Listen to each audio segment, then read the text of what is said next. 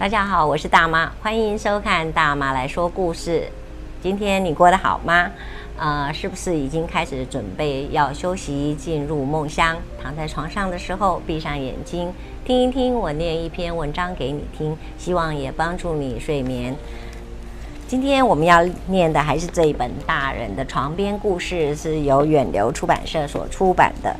那也其实也蛮希望各位朋友可以买这本书来看，或者是也可以呃，如果你有时间的话，也可以在呃网络上面搜寻 podcast 有关于这本书 Nothing Much Happens 的这位他用念的方式，英文的其实也非常的好听，非常的有感觉。好，我们今天就来分享他的在窗内观看日冬日景象，在窗内观看冬日景象。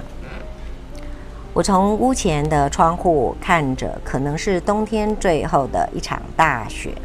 这场雪已经在附近的草坪屋顶上积出一层层厚如毛毯的雪。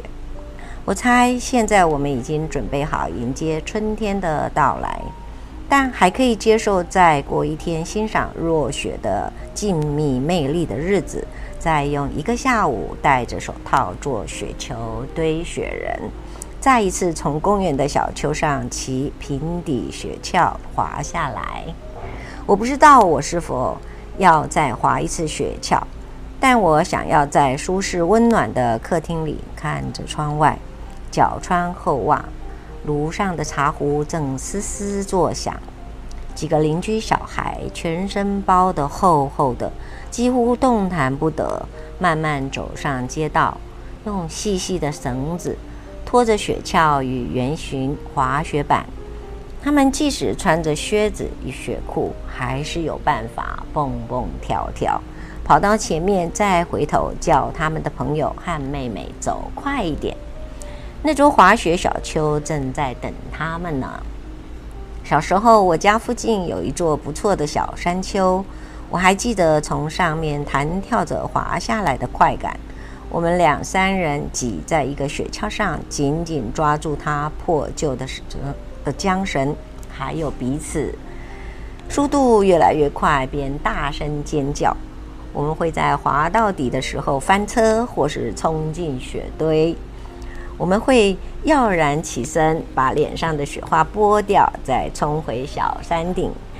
到某个时间点，可能是天气变了。或是我们其中一人的爸妈把我们赶回室内取暖，我们会把沾满雪的外套、帽子脱下来，放在暖炉上烘干。但通常在衣服变干之前，我们又会把衣服穿上，跑去小山丘玩。我走进厨房，倒出水壶里冒着蒸汽的水，丢进一包茶包，慢慢地上下摇动茶包，茶包。看着国宝茶的红棕颜色在水中像墨水般扩散开来，我到橱柜拿出一包前一天买的饼干。那时我推着推车在杂货店的走道闲逛，脑中反复想着当天遇到的事。此时我看到一款小时候吃过的熟悉橘色包装饼干，但长大后就没吃了。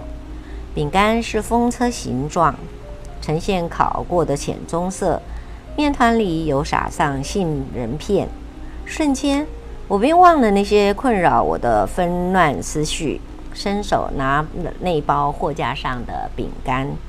饼干名称的设计跟我小时候一模一样，粗粗的笔画有一点晕开，像印在老式的印刷品上。